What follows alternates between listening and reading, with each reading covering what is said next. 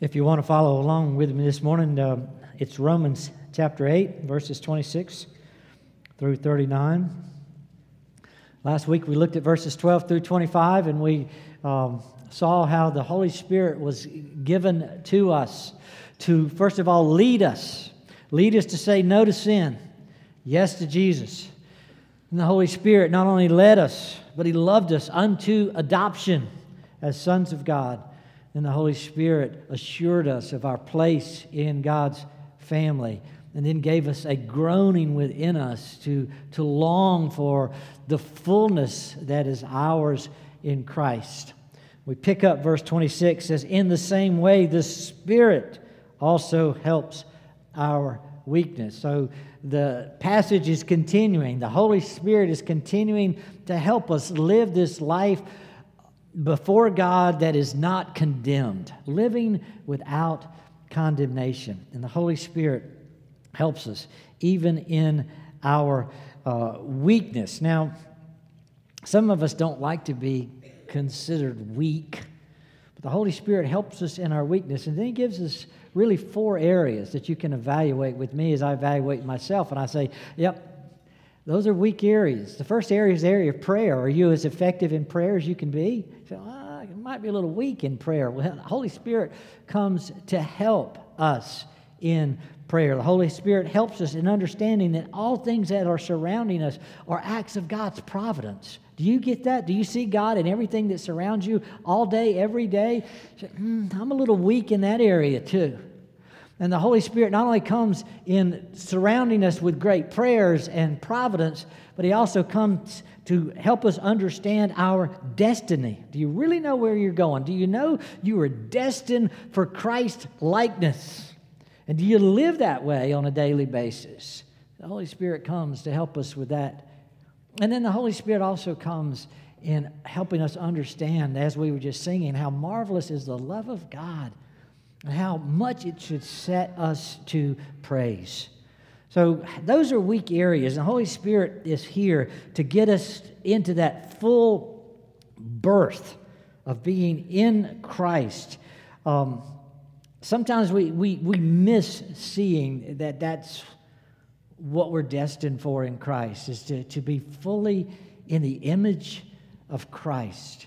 I was sharing this in, at um, my uh, Wednesday um, discipleship class called Dawn. Look at with me real quick. Genesis chapter 1, verse 26 through 27.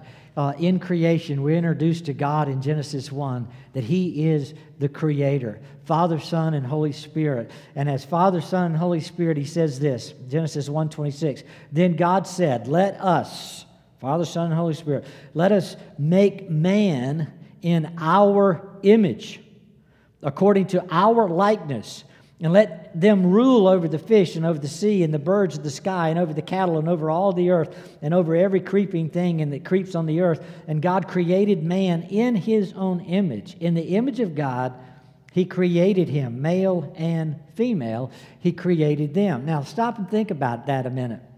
As soon as Adam and Eve sinned, are they now living the image of God? Because God's image is holy. Man now is sinful. Adam and Eve sin. And I can imagine God the Father, Son, and Holy Spirit, you know, conversing with one another and say, mm, that's not how we designed life to be lived. How Adam and Eve are now living it. That's, they're not exhibiting our image as they once were. They were designed to be image bearers. Sin obscures the image of God. Now, let me take you to Romans 8, verse 29.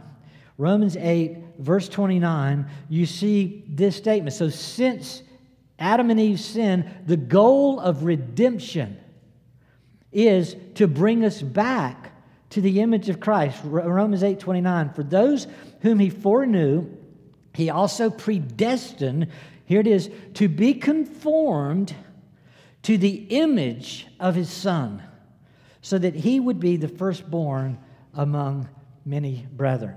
God's design was that we would bear his image. We mess that up when we sin. So he said, I'm going to send my son. My son's going to cover their sin so that I can conform them again to my image. The whole goal of redemption is to get us back into the image of God.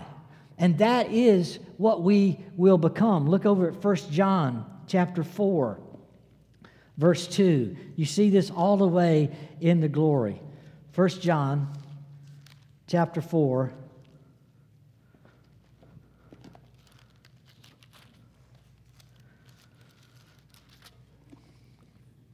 Excuse me, John, 1 John 3, verse 2. Beloved, now we are children of God, and it has not appeared as yet what we will be. We know that when He appears, we will be like him. Because we will see him just as he is. That's been God's design. That we would be like him, that we would bear his image. And we lose that with sin. The Holy Spirit comes to bring that back, to conform us to the image of Christ. Now, we get sidetracked. We get sidetracked every day. How many people have had somebody say to them, I wish you could be a lot more like your brother. I wish you could be more like your sister. I wish you could be a little bit more like your daddy. I wish you could be more like your mommy. I wish you could be more like that kid or that kid. Who's saying, I wish you could be more like Christ? You were designed to be like Christ, not like your brother, not like your sister, not like your mommy, not like your daddy. You were designed to be like Christ. The goal of redemption is for you to be conformed to the image of Christ. The goal of glory is that we will be like Him, Christ. And we get so sidetracked and we push people to be like someone else. And Instagram, we are bombarded with this passion inside of us to be like someone else. I was so wrestling with my own spirit yesterday after I saw you guys posting pictures of your snowmen. And I had three. And I so much wanted to post and say, I'm better than you. I got a family of snowmen. But I kept asking myself, why am I doing this? I only want to do it to be like them. They're doing it, they're cool, I want to do it. And I want to be cool. And we get sidetracked that way to say, I want to be like men and women who are cool. Catch this principle the best of man is only man at best. If you can be the best of man, you can be the coolest of men, male or female. You will still only be the best male or female at best. You're still not like Christ. You were designed to be like Christ. The goal of redemption is for us to be like Christ. Glory is that we will be like Christ. I need help with that. And you need help with that. The Holy Spirit comes to help our weakness. This passage is extremely important. We understand God knows we need help, and He provides just the grace we need. When we need to be like someone other than the best of man or the best of women. I mean, just to imagine, I'm going to be one day like Christ. He's the King of Kings, He's the God of gods. Now, I, I get that my wife is becoming more and more a goddess. You know, she, she's getting there. But when I look at myself, I sometimes feel real weak, that I'm not getting conformed to the image of Christ, that I'm not becoming like the God man Christ nearly quick enough or fast enough or sometimes at all. He helps our weakness. He helps us, first of all, in prayer. You know, if we could just pray better prayers and pray to be conformed to the image of Christ, you know, that would move us a long ways. Well, we're weak at prayer, as good as we are. Look at verse 26. It's in the same way the Spirit also helps our weakness, for we do not know how to pray as we should. It's a pretty strong statement. It didn't say some of us didn't know. Says, no, we do not know how to pray as we should, but the Spirit Himself intercedes for us with groanings too deep for words. And he who searches the hearts knows what the mind of the Spirit is because he intercedes for the saints according to God. You have in italics there the will of God. It's a tough translation.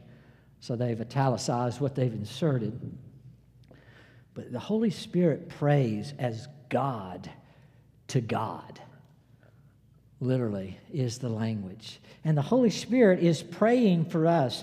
Uh, we're weak at prayer. Why? Because it's not because we have a heart problem, it's because we have a word problem. We're not fluent at speaking God to God language. We don't even know what that is.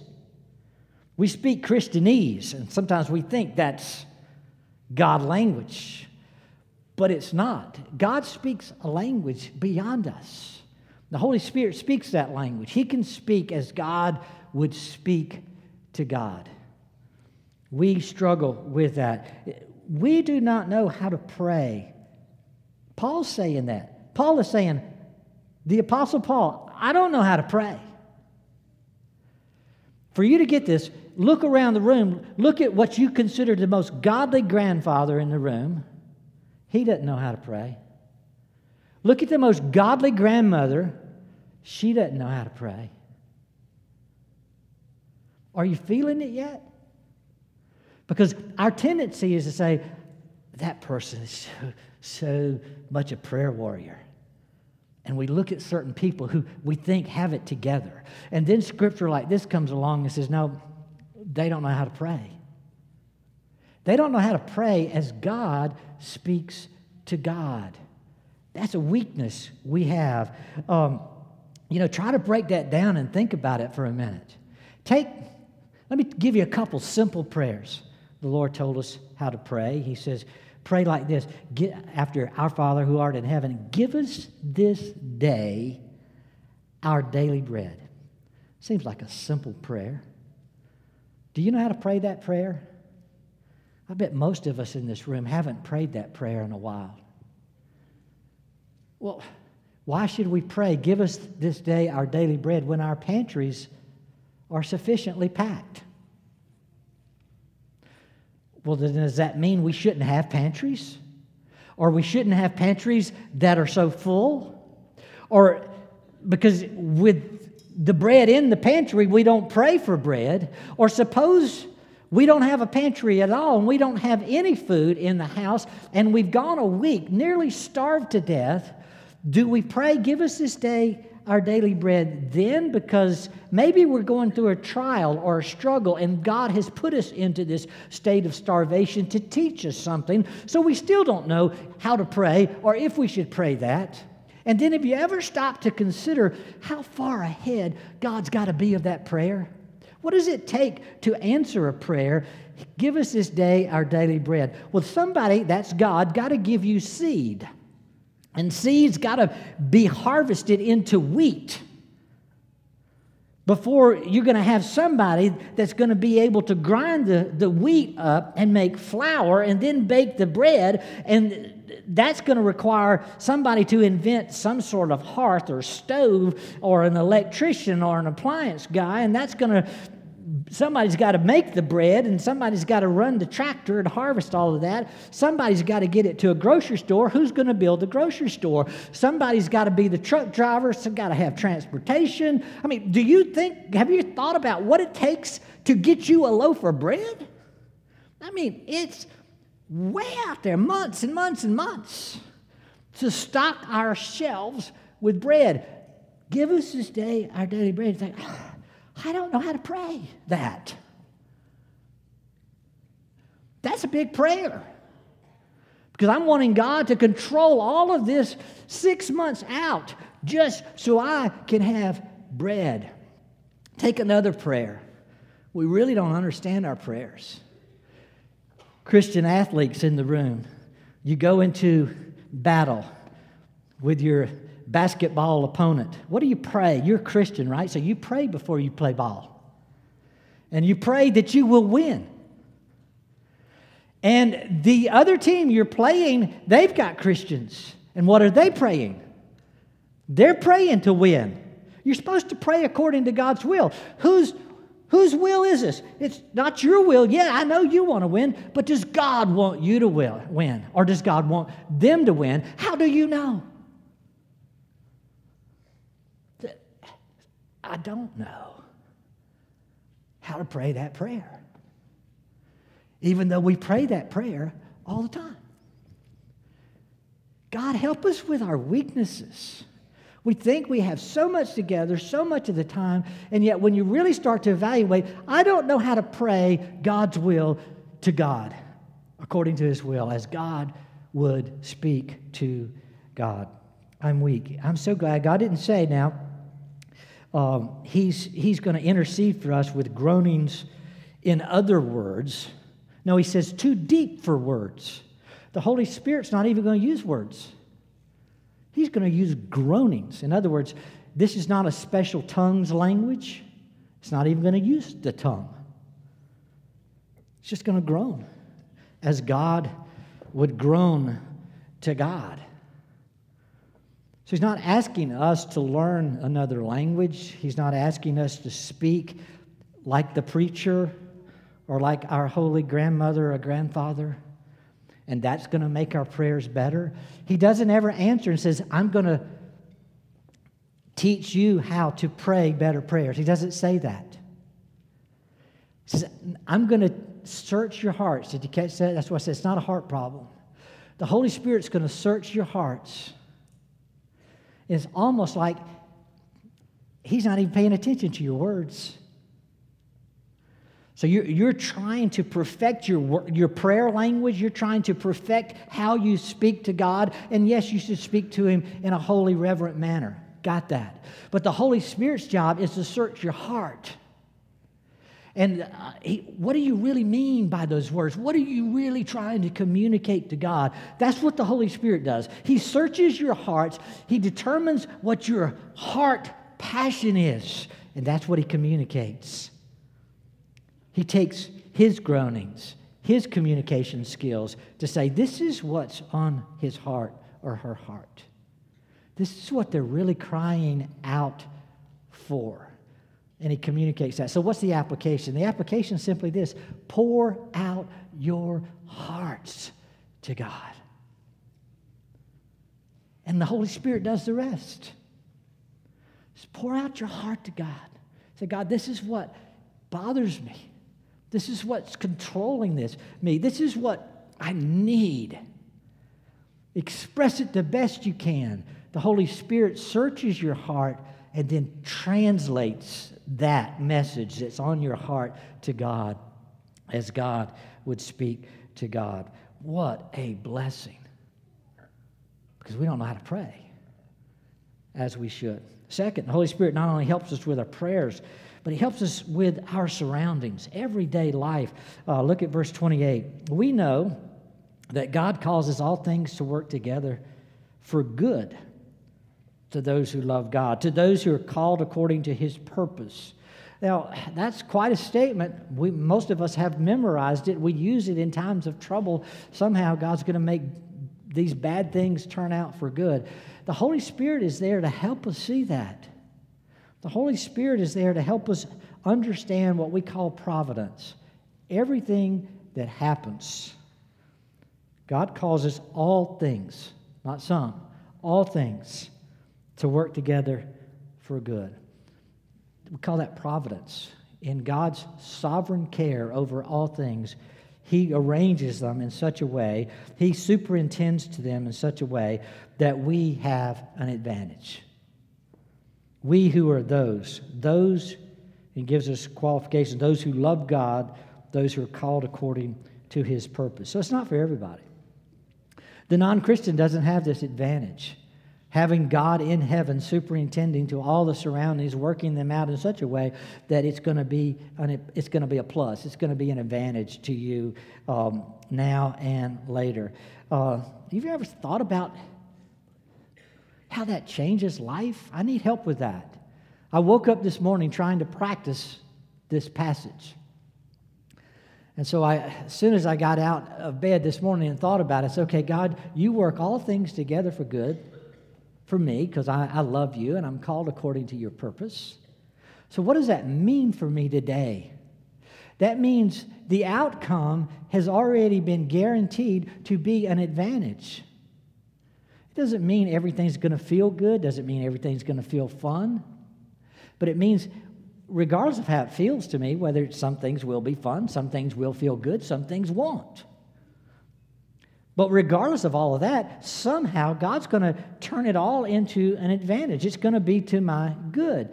And when you stop and think about that, if, if we really believed every day at the end of the day or at the end of a life, however you want to measure it, it's going to turn out good, then you should wake up saying, Thank you, God, for the outcome. Haven't seen it yet? Don't quite know what it's going to be yet, but is it going to be good? So thanks. That's pretty cool. I've got a victory. I've got an advantage over many that I see today. My day is going to be a good day. That's called the good life. When it works out good.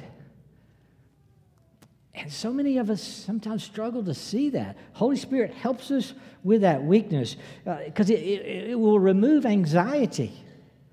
It can remove so many things. I mean, my, my fear is that I'm going to die on the roadway. Somebody's gonna, here going to pick me up one day, okay, off the asphalt. Just because I'm as distracted on the roadway as everybody else. And so as soon as I get behind the car these days, you know, I, I'm seeing people cross the yellow line.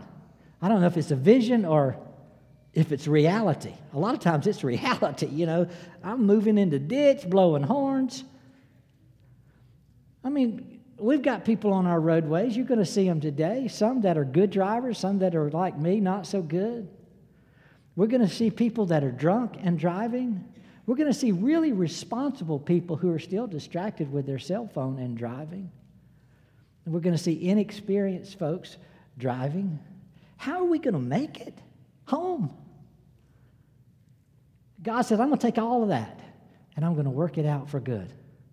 I see every driver, I see every car, I see everything that's going on, and I'm going to arrange it in such a way that it will still be for your good. So you don't really have to worry about that, David. You can take that off your plate. I got that. And God's got everything else that we put into our surroundings that create fear and anxiety and depression. We have a struggle seeing God really control it all and control it all in such a way as to make us like Christ. Don't miss the word causes. Verse 28 we know that God causes. In other words, every single thing that happens in our lives is a sent thing. It's sent by God to surround us. It's under His control. Give you a quick example. It was, uh, well, this one wasn't mentioned. Look at uh, Joseph's life, um, Genesis chapter 50. And you know the story maybe of Joseph. Uh, grew up the favorite child of his dad. You know, all of you have a favorite kid in the home, perhaps. Well, this was the favorite kid in the home. Um, Genesis chapter 50, verse 20, uh, gives us the conclusion of his life. Joseph is speaking here.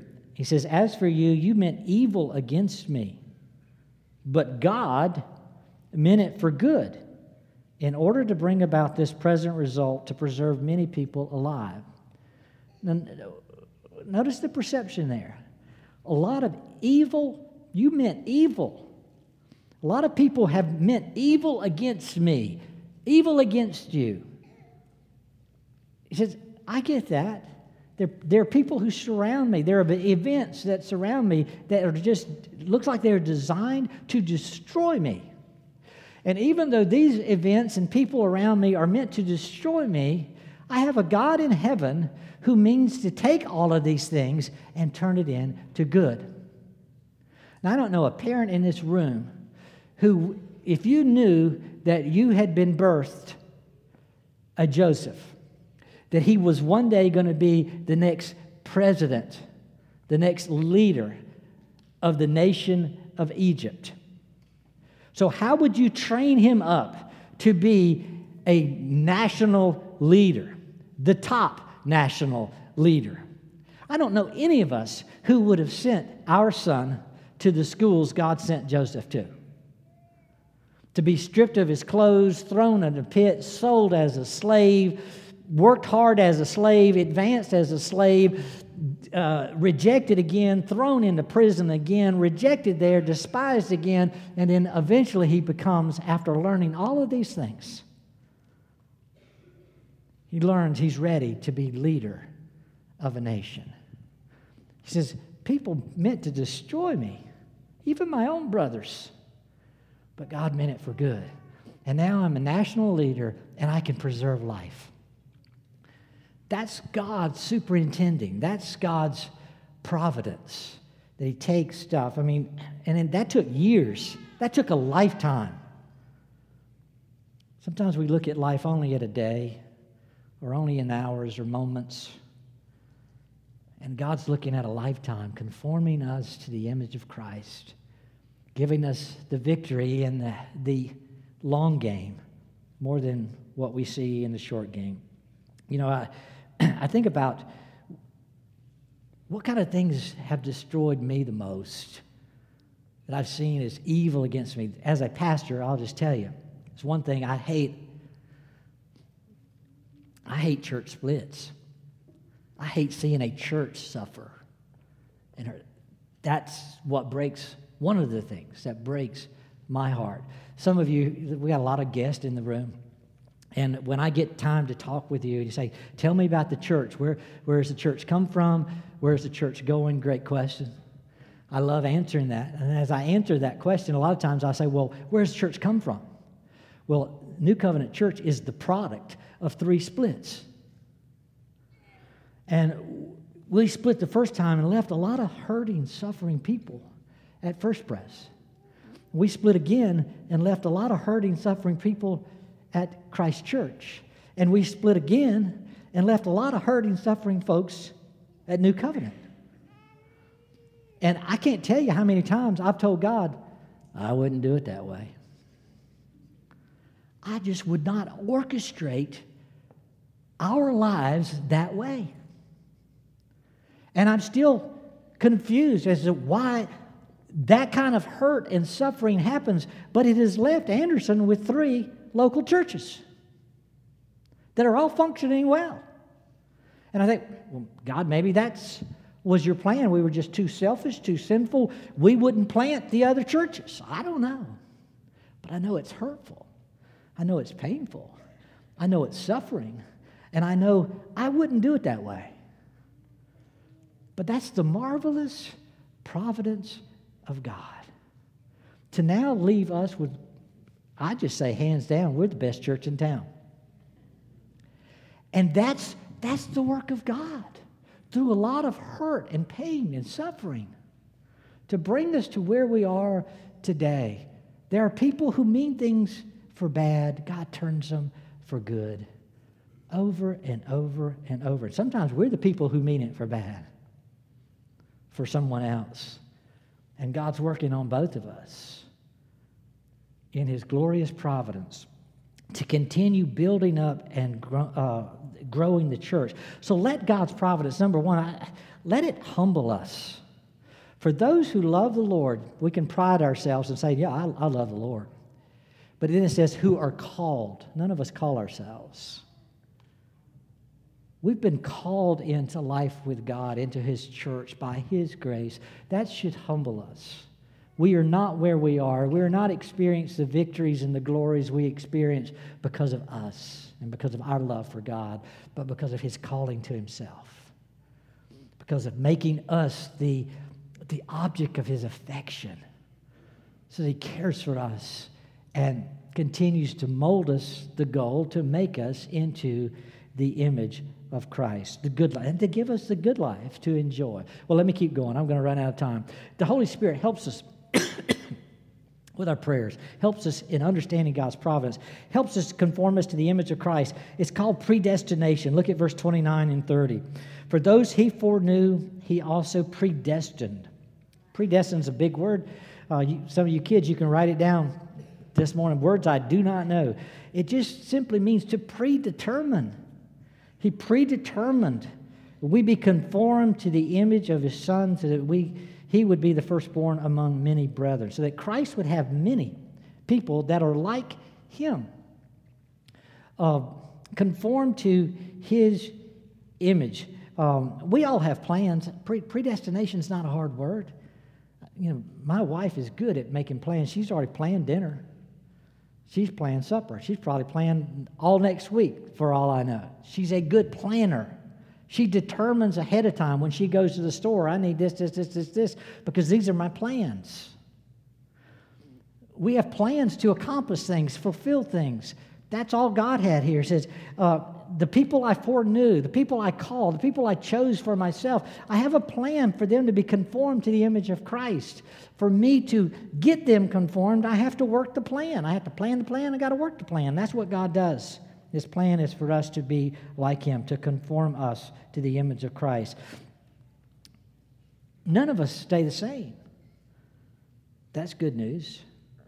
We all become more and more like Christ because God has a plan for that. And He's working that out. What a glorious hope and treasure that is for Christian marriages. That your husband is becoming more and more like Christ. Your wife is becoming more and more like Christ. That's why you see godly marriages, they get older and older and older, and they say it gets better and better and better. Why?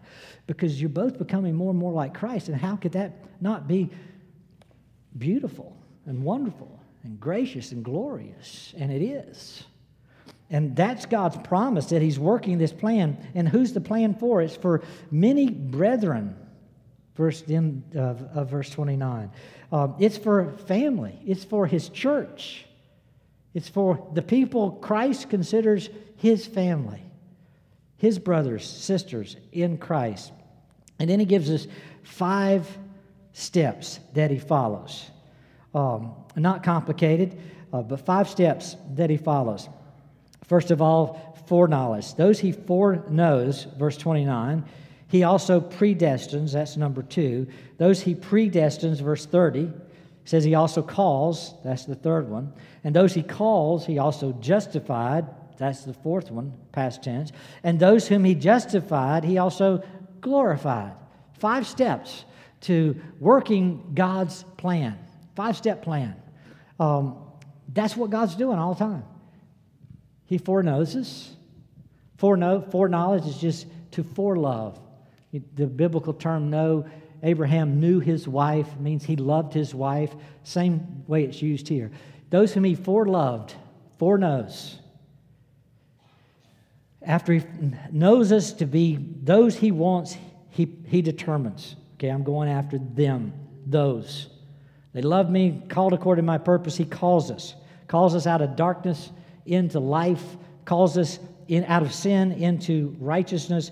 So he justifies us as right before God, and those whom he justifies, he glorifies. Now, that doesn't apply to some, it applies to all of us who are his brethren. Um, and all five. He gives us the five step plan for, for great comfort because we, we're weak in understanding that we're going to be without condemnation when we see Jesus because we look at ourselves and see all the spots and blemishes. How can we possibly stand before God and be without blemish, without spot? How can we be just before Him?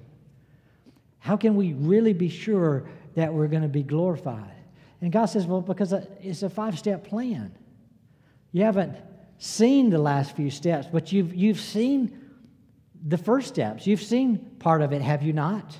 He said, it's, You've seen that I loved you. Foreknowledge. You've seen that if I, fore, if I loved you, I would determine to come and get you. Predestination. I would call you out of sin to myself. Do you not see some of these things? And if I've done that, then I've justified you, the fourth one. And then if I've justified you, I've glorified you. He says, in my mind, that's, that's the plan. That's the way it works. You don't get one of those things without getting all five of those things. So if you can think of, yeah, well, one of those things is true, well, then all five of those things are true, whether you feel it or see it or not, because that's God's plan, not yours. That's why it's so comforting to see the Spirit trying to help us here understand this. It's like going through a full service car wash. You don't, you know, just, just buy the basic package. If you get your wheel on their track and you start going through, you say, What am I going to get for my 20 bucks? And they said, Well, you're going to get the tire clean, and you're going to get the pre wash, and you're going to get the hot wax, and you're going to get the blow dry, and you're going to get the detail. I mean, you're getting it all. It's like, whoo, put me on the track. I get the full service.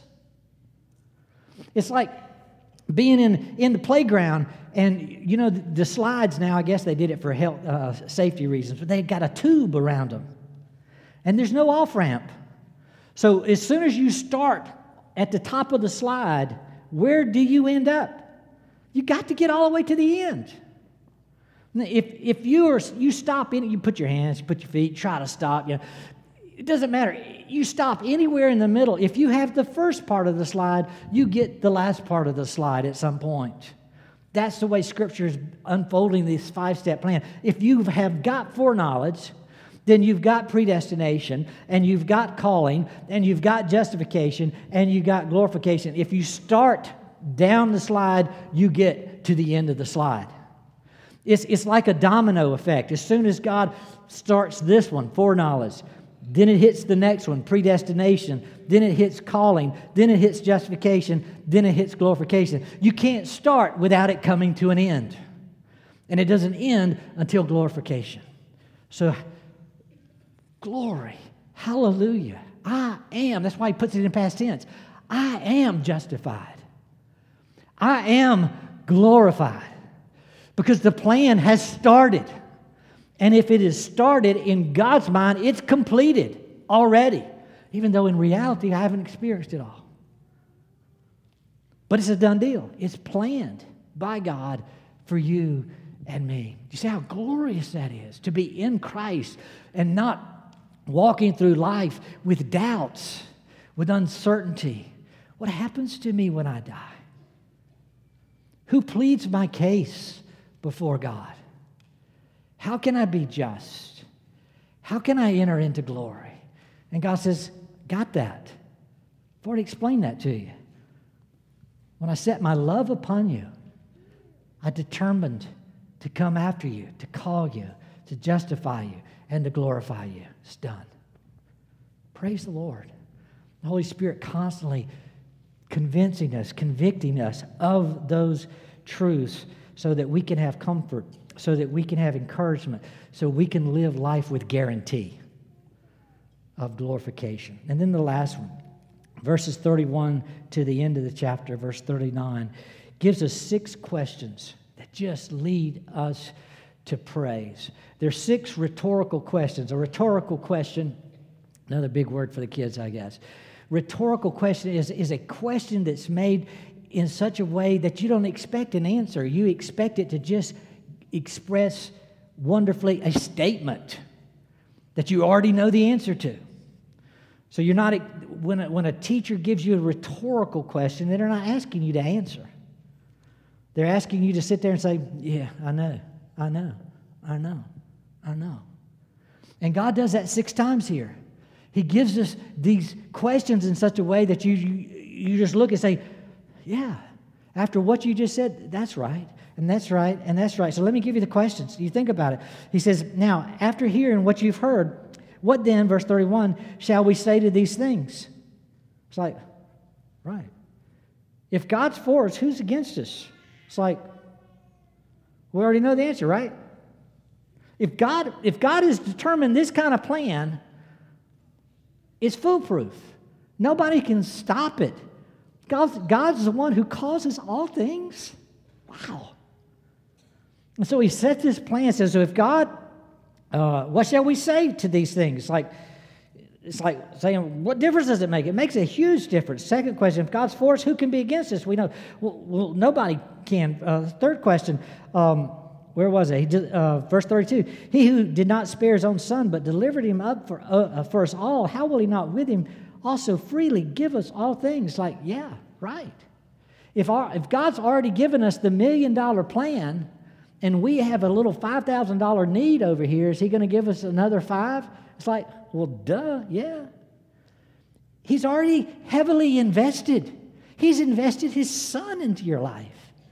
So, how will he not freely give you more, whatever you need? Because he's invested to the hilt to care for us. We understand where his reasoning. Verse 33 Who will bring a charge against God's elect? It's like, well, nobody can do that because Christ is the one who's justified us. He's died for us, He's substituted His own record for ours. It's like, so another question is like that we already know the answer to. God is the one who justifies. Verse 34 Who's the one who condemns? Christ Jesus is he who died, yes, rather the one who was raised, who is at the right hand of God, who also intercedes for us. Who will separate us from the love of Christ? You know, he foreloved us. Who's, who's going to stop that? Who's going to get in that five step process somehow and stop the dominoes from falling? So, you know, it's men, mention the possibilities. Will tribulation? No, he causes the tribulation as well as the other stuff. Causes all things. Will it be distress? Will it be persecution? Will it be famine, nakedness, peril, sword? It says, just as it's written, for your sake we are being put to death all day long. See, this was People meant it for evil, God meant it for good. So this was happening, but we are considered like sheep to be slaughtered. But in all these things, verse 37, we're overwhelmingly conqueror. Through him who loved us, I'm convinced neither death, nor life, nor angels, nor principalities, nor things present, nor things to come, nor powers, nor height, nor depth, nor any other created thing will be able to separate us from the love of God which is in Christ Jesus. Hallelujah. He says, just Pick one of these rhetorical questions. We already know the answer. The answer is God loves us, God keeps us, God has determined to conform us to the image of Christ, and nobody can thwart God's plans. And as a result of that, we are going to be overwhelmingly conquerors. Now, he didn't say we're going to win, we're going to be victorious by the skin of our teeth. See, that's a conqueror. But he says, no, you're going to be more than conqueror. It's like you're not just surviving and, and succeeding, but you're taking everything that is thrown at you. And some of it is like being put to death, literally. It's, it's, it's a terrible struggle and trial. But everything that is thrown at you, you're taking it, and instead of finding in it to be a stumbling block, you're using it as a stepping stone. And you're just getting higher and higher and higher.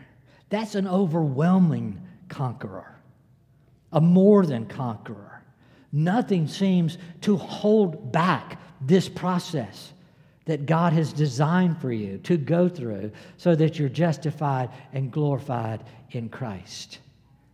That's what we are, more than conquerors. Um, it's good news, isn't it? You're just a bunch of weak sinners. You know that, right? You join me in that category. And we need a lot of help. And God provides us with all the help we need. So instead of doubt today, start to think wait, when I pray, my prayers are, are actually heard. It's not because of my words. It's because the Spirit has searched my heart and He knows that's a cry of mine, and the Spirit has made my prayer heard. So I don't need to doubt that God heard me. God has. The Spirit saw to it. and all these things that surround me, sometimes they scare me. And I think they're going to kill me. But God, who has sent them, has so arranged them that I'm going to overwhelmingly conquer. And He so loves me that I will be justified and I will be glorified. And nothing, nothing that anyone can imagine could possibly stop it. Amen. Let's pray together. Father, thank you for sending us your spirit that just, it's a game changer, radically changes us, conforming us to the image of Christ. How lonesome it is to live this life without the Spirit of God. We don't know if prayers are heard. We don't know if circumstances are going to turn out. We don't know much. And we know a lot less without the Spirit interceding, leading, and teaching us. Father, for those in this room who are wandering in darkness, full of doubt and anxiety, who struggle to see conclusions, who are striving to be a better man or a better woman and falling short. Father, grant them your love. Love them Determine now that they might have a destiny, a Christ like destiny. Call them, justify them, and glorify them. Lord, we intercede for them. That's the cry of each parent that our child would have that destiny, a Christ like destiny. Father, for our friends, our, our, brothers, our sisters, our family, we want them to have this life you've granted us. Extend your reach, Lord, through us to them, that they might become the brethren of God. Lord, help us to love you more and more as you continue to build, expand, and grow your church. For we ask all these things in Jesus' name. Amen.